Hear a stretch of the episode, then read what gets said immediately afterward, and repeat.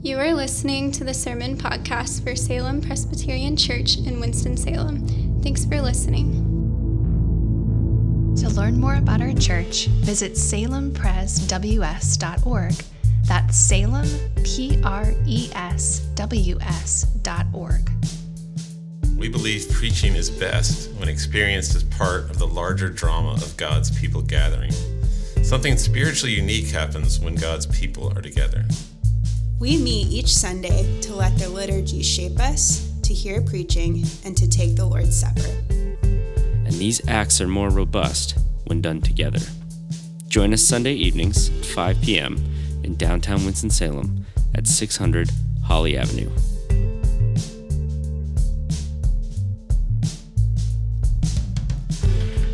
All right, good evening. Um, so, my name is Ben Milner, one of the pastors here, and uh, as Austin said, I believe that Halloween is a very Christian holiday, and uh, partly because um, it's All Hallows Eve. That's what Halloween comes from. It's the uh, eve of All Saints' Day, and on the eve of All Saints' Day, they would mock the demons and uh, make fun of the devil as a way of saying that he has been defeated by Christ. So um, that's why people dress up in costumes to make fun of evil spirits. And then also in Halloween, um, unlike, say, Christmas or Thanksgiving, people are not just in their homes with the, the doors closed, uh, just taking care of themselves and their family. They're actually the opposite. They're either outside walking around in a neighborhood uh, or they're giving stuff to people who are coming up to their doorsteps. And no other time in the year could you ever come up to someone's doorstep and ask for anything uh, except for Halloween. And people are out in different neighborhoods from all different walks of life, uh, different ethnic, socioeconomic backgrounds. Uh, they're all mixed together you're buying stuff to give people, um, you're giving it away, strangers. Um, there's, there's a ton of social capital built up by Halloween. So these are the reasons I love Halloween, and I hope that a lot of you go and trick or treat after this. Um, so that's my apologetic for Halloween. We're looking at um, the patriarchs, which are the Abraham, uh, Isaac, Jacob, and Joseph. And these are the these are the folks that God chose. These families, He chose them to be the way that he would come into the world and, uh, and attack what is evil. The, the, world was taken over by this evil empire, uh, by the principalities and powers ruled by the Dark Lord himself. And so when the world got taken over by the empire, uh, God said, I'm going to invade that world through these, um, these patriarchs and their family. And they're going to create this nation, Israel, that will bless the whole world through this Messiah that will come through Israel. Now, in studying the origins of Israel, and Israel by the name is Israel, by the way, is the name of Jacob. When Jacob is redeemed, God calls him Israel. And so the 12 sons of Jacob are these folks we see in this story right here, which is like a family systems therapist nightmare. If you brought these, if you brought this family into your office uh, as a counselor, this would this would be um, almost impossible because these brothers uh, and Jacob himself and his uh, his wives um, are just a complete mess.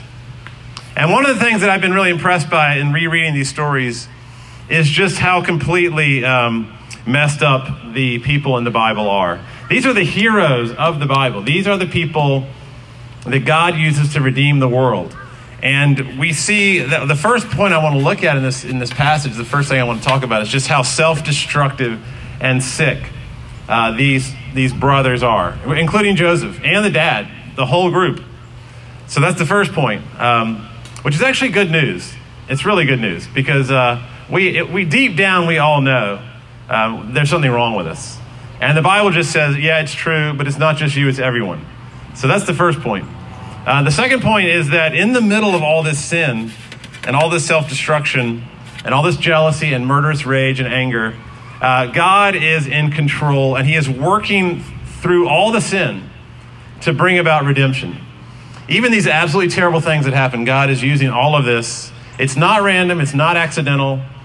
It's not mistakes. They're not flukes. Doesn't, it, you don't get any comfort from thinking that. Um, that, that, this stuff is meaningless. It's, it's, not. None of it is. God is working through all of it. So uh, those are the two points. All of sin, and then God works through all the sin. So first of all, uh, in verse three, it says Israel loved Joseph more than any other son. That's again, that's Jacob, renamed as Israel. And uh, if you remember the story of Jacob, Jacob himself had a brother named Esau who was the favorite son of his father Isaac. And so now you come to this and you say, how in the world could this child, who knew how terrible it was to play favorites, have a favorite? You know, his youngest, the child of his old age, his youngest child, the child of his favorite wife, Rachel, is this Joseph. And Jacob knew so well the pain of not being the favorite that it's shocking to me that he would actually make up for that childhood wound by making Joseph his favorite. And it wasn't a subtle thing either. Uh, if you look at verse 3, it says he made him a robe of many colors. You might have heard of Joseph and the Technicolor Dreamcoat. It's a play, a musical. Um, it wasn't really Technicolor, it wasn't a dream coat.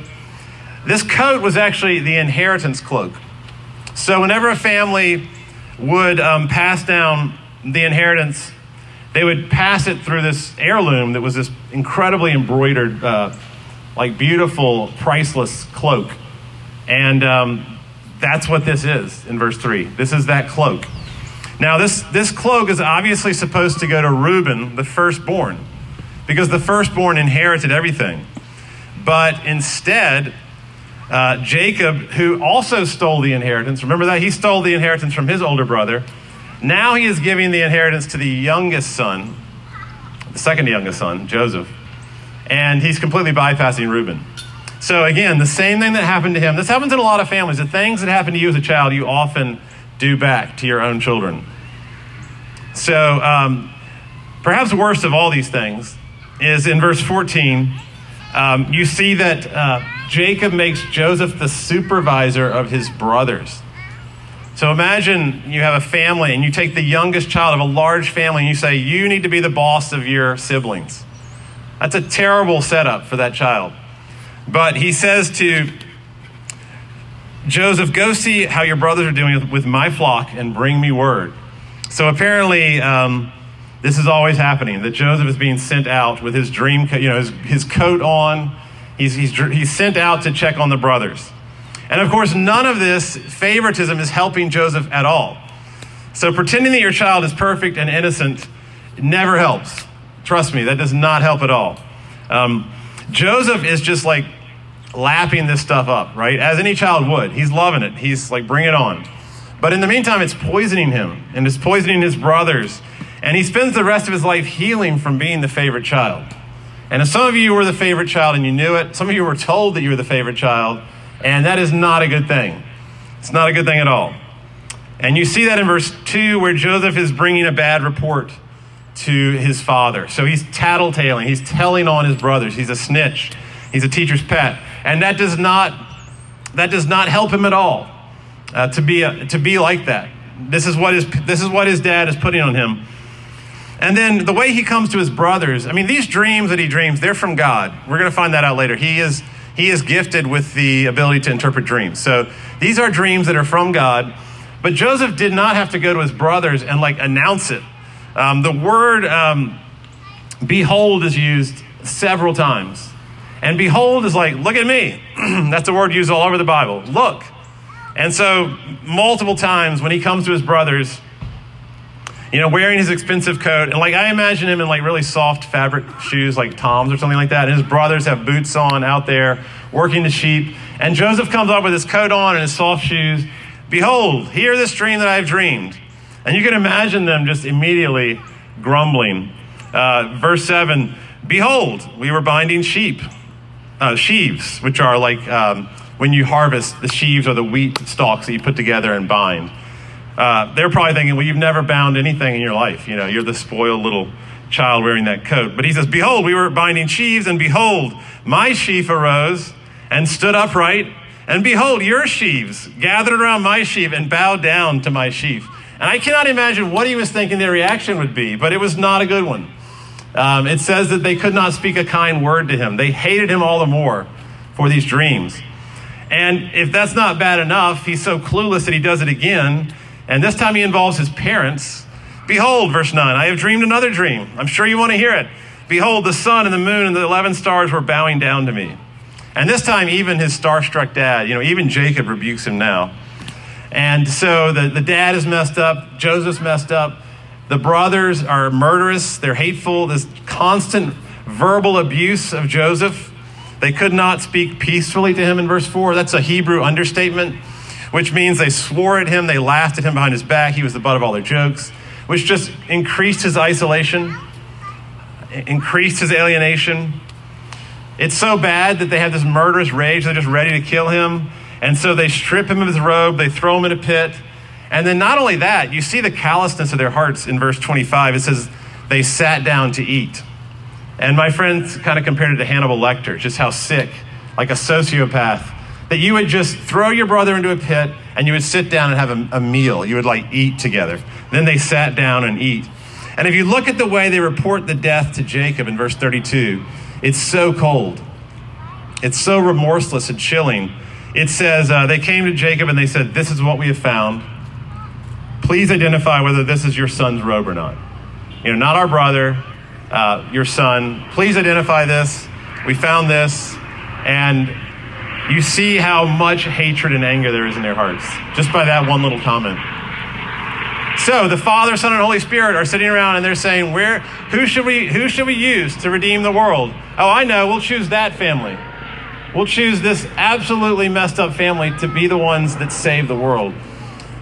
Uh, not only does God use these sinful people, he highlights in the story he actually goes out of his way in the story to say, I want you to, to be able to detect, Uh, I want you to be able to see how hateful and jealous and how much resentment and bitterness and how much violence and all these things are involved with my people.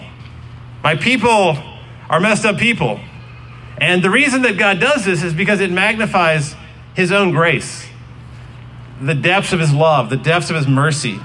As, uh, as John Bourgeois says, some of you know John Bourgeois, the RUF pastor Wake Forest, he says, redemption is better than perfection. And this is highlighting that fact that in, in Christianity, it's, we're not a bunch of nice people. We're not, we're not just people who are supposed to be nice our whole life. We are people who are redeemed from something terrible.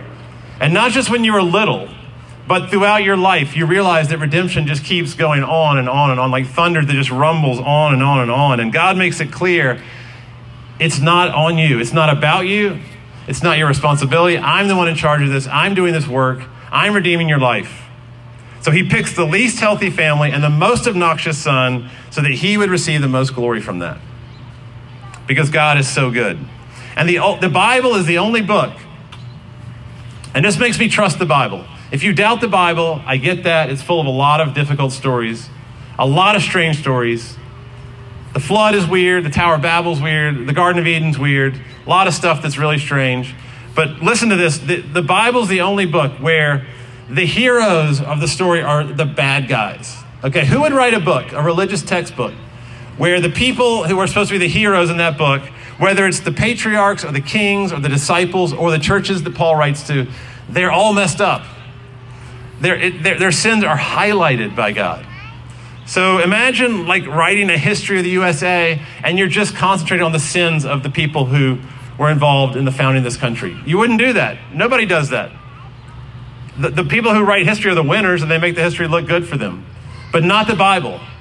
Because in the Bible, God is the only hero and he's writing about these people that he is saving and redeeming. And so everyone, there, there are no heroes. There, there, we're all villains. Um, and, and it's so countercultural, especially in today's world. Imagine CNN showing all the worst parts of Republicans. Actually, they do that. Imagine CNN showing all the worst parts of Democrats. Imagine Fox News showing all the worst parts of Republicans, even for one day. Even for one day, if they did that, that would be so disorienting to people because we have to say that those people are awful and show all of their sins and we're good, we're the good guys, and the Bible just scrambles all of that. and says no. In the Bible, if you're formed by the narratives of the Bible, if you are personally formed by the kingdom of God, then you know that you're called to be honest about your life. That we, we do not have to be afraid of the dark as people of the kingdom. That we can be brutally honest in fact, one, one person said um, that it is positively harmful to give people the impression that you're a good person. That if you're a Christian and you're going around giving people the impression that you're a good person, you're doing harm to them because you're making them believe that they're not as good as you. And that's a lie.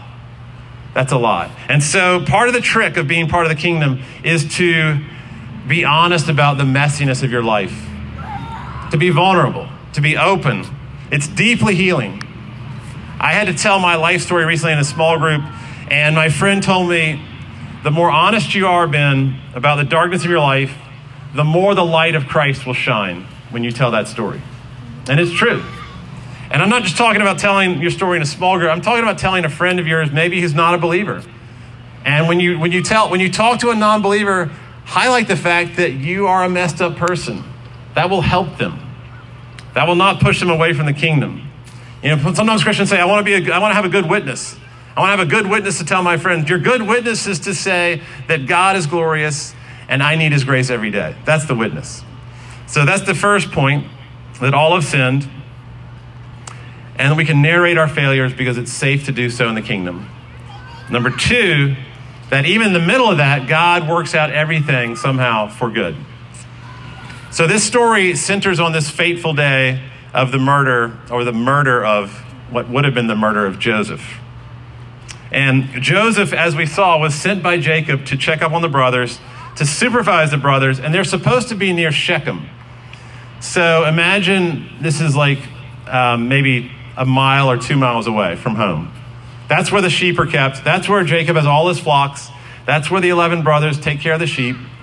But now Joseph goes to Shechem, and they just happened to have moved the sheep that day to Dothan, which uh, has more wells in it.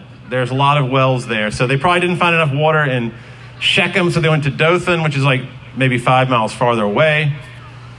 And if you, if you type in uh, Dothan in Google, you find out there's a lot of wells there, and there's a lot of empty wells. There's a lot of dry wells.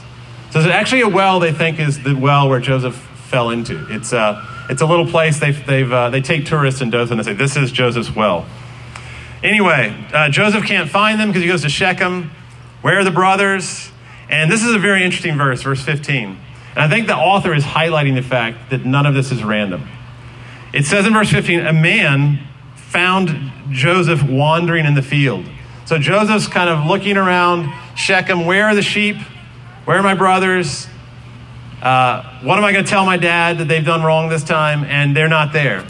So he's wandering around this field, and this total stranger walks by, and he's like, Are you looking for the 11 guys with the sheep? And Joseph's like, Actually, yes, how did you know? And the guy says, I have no idea, but I happened to overhear them uh, talking about Dothan. Maybe you should check out Dothan. And the point is that in this, this, mo- this intersection of Joseph and this stranger who happened to see the brothers and now sends them to Dothan, that should not have happened. That was a random event. Why did Moses include that? Wandering the fields. As a way of saying, even these seemingly accidental details are not accidental. Even these negative details. When the, when the brothers see Joseph coming uh, to them in Dothan, they think, they think to themselves, okay, there are all these dried up wells, perfect place. We've been wanting to kill him for a long time. He's way away from home now. We can't get in trouble. We can do the whole goat trick thing about the blood. It's the perfect setup. God has sent him right into this perfect setup. So, verse 19, they say, Here comes the dreamer. Come now, let us kill him and throw him into one of the pits.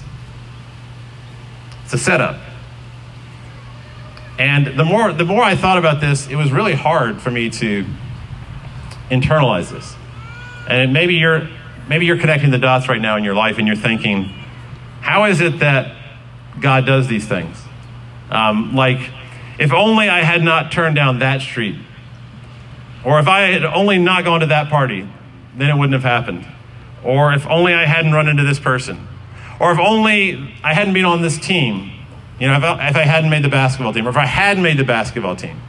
Or what if I had uh, just not met this person ever? And on and on, all these ways, it's, it's kind of disturbing. The dark side of God's providence when He brings into our lives these things, these calamities, and all of these thousands of ways these tragedies could have been avoided.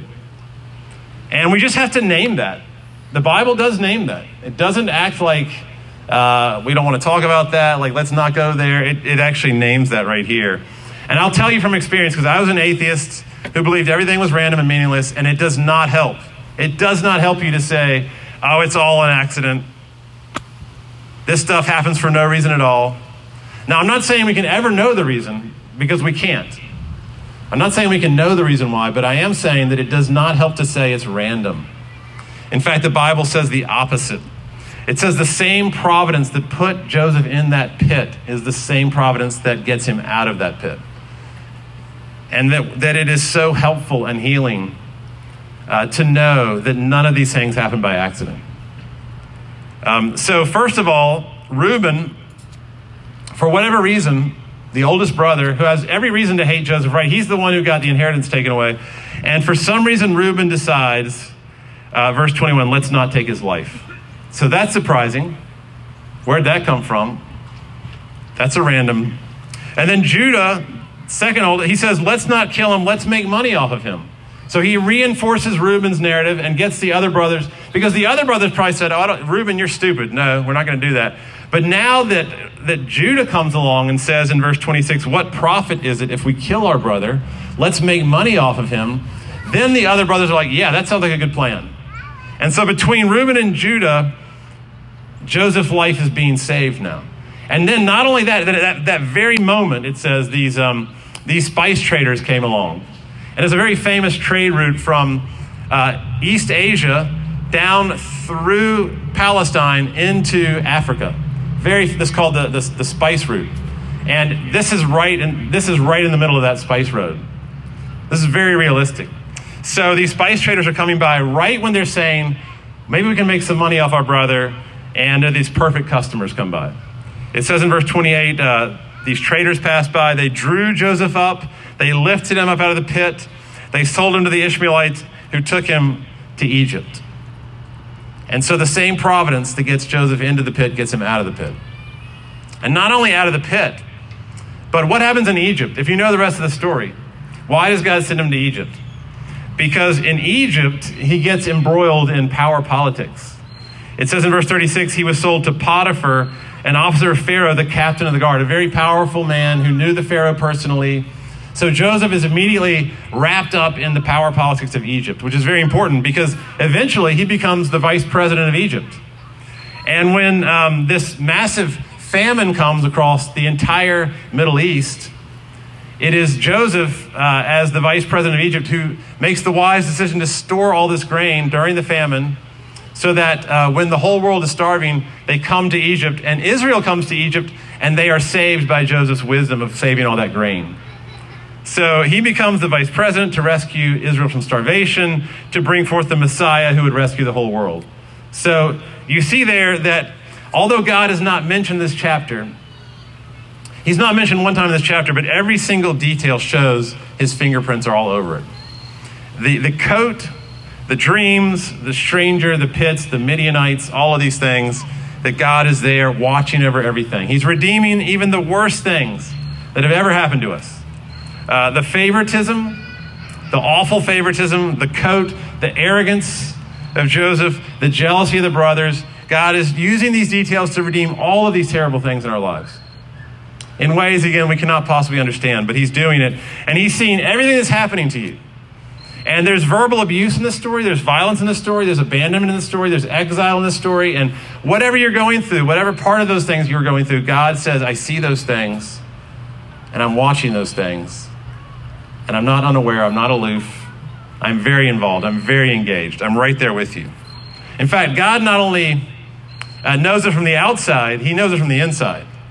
And this is what makes Christianity so remarkable, is that God experienced these things as a human. Uh, there's a famous uh, there's a famous essay in philosophy called "What It's Like for a Bat to Be a Bat," and this guy distinguishes from knowing what what it's like to be a bat Okay, you, you have knowing what it's like to be a bat, and then you have what it's like for a bat to be a bat.